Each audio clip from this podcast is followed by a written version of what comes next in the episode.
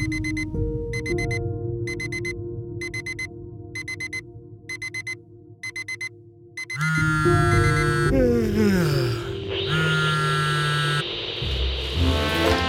hold for a very important message.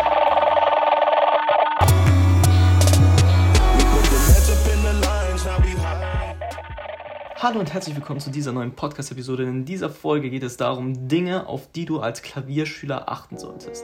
Ich wünsche dir viel Spaß bei dieser Folge.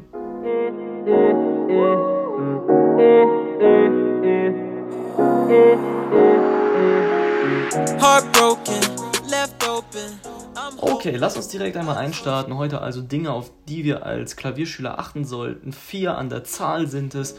Und ähm, ich möchte gleich auch direkt auf den ersten Punkt eingehen.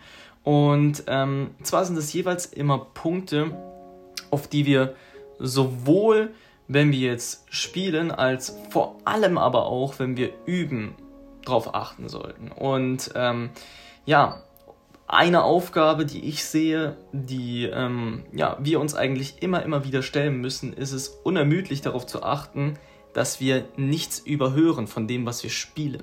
Also zum Beispiel, ähm, auch wenn wir gerade nur einen Abschnitt spielen oder egal, auch wenn du das ganze Stück spielst und dir sagst, okay, ich spiele es einmal durch, ist es möglich wichtig- wichtig, dass du möglichst viel hörst und möglichst genau hörst, ähm, denn dann kannst du umso besser ja, feststellen, was war gut, was war noch nicht so gut. Und deswegen würde ich als erste Sache auf jeden Fall sagen, achte wirklich darauf, dass du so wenig wie möglich überhörst.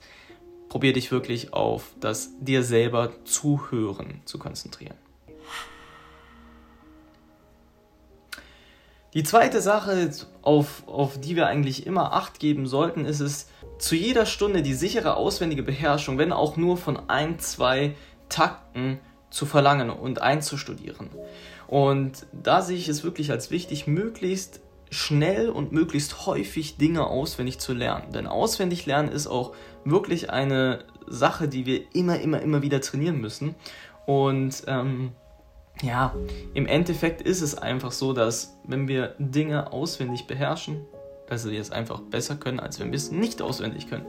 Und ähm, deswegen, auch wenn es eben nur ein, zwei Takte sind, die wir jeden Tag oder jede Übersession machen, ist es besser, als nicht auswendig zu lernen. Der dritte Punkt, auf den wir achten sollten als Klavierschüler, ist die sogenannte Relaxation. Ich kann das Wort selber kaum aussprechen. Also damit ist gemeint, die Erschlaffung der Armmuskeln bewusst empfinden zu lernen. Und das beruht auf einer Methode, die ähm, ja der Herr Gieseking, ein wirklich bekannter Pianist, ähm, ja sozusagen ähm, herausgefunden hat oder ja sozusagen erfunden hat, mehr oder weniger. Und ähm, da geht es einfach darum, möglichst zu lernen, da, also möglichst zu lernen, dass man ähm, die Erschlaffung der Armmuskeln benutzt, um eben an manchen Stellen wirklich an ja, Entspannung zu gewinnen. Und dazu gibt es auch eine Übung, die man immer mal wieder machen kann. Und dazu musst du einfach nur deinen ähm, ausgestreckten Arm bis Schulterhöhe heben, möglichst ohne dass dabei Muskeln benutzt werden. Also ich würde mit einer Hand einfach die, die gehobene, den gehobenen Arm ähm, festhalten. Also ich mache es gerade mit der rechten Hand, ähm, strecke ich aus und mit der linken Hand halte ich gerade fest. Und ähm, dann probiere die Handstütze, also die linke Hand, wegzuziehen. Und dann müsste der Arm wie tot runterfallen sozusagen.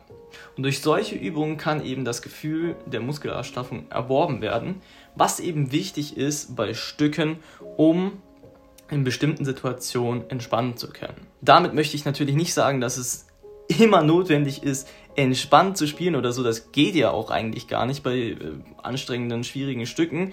Ähm, es ist nur wichtig, an bestimmten Stellen dann zu wissen, wie wir entspannen können. Also an bestimmten Stellen, wo wir entspannen können, auch zu wissen, wie wir ja, entspannen können. Und das ist natürlich durch diese Relaxation, also durch die Erschlaffung der Armmuskeln auch möglich.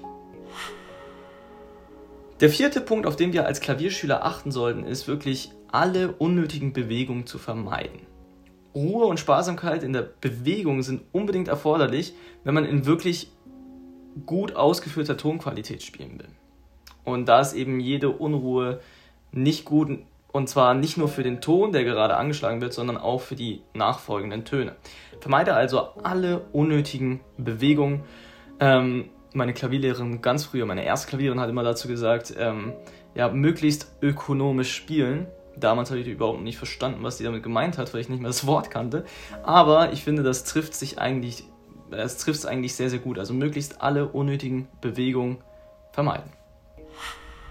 Okay, das waren die vier Punkte, die vier Dinge, auf die man als Klavierschüler meiner Meinung nach achten sollte. Und ähm, ja, ich hoffe, diese Tipps haben euch gefallen, weitergeholfen oder werden euch weiterhelfen. Bis zur nächsten Episode. Bis dorthin. Peace.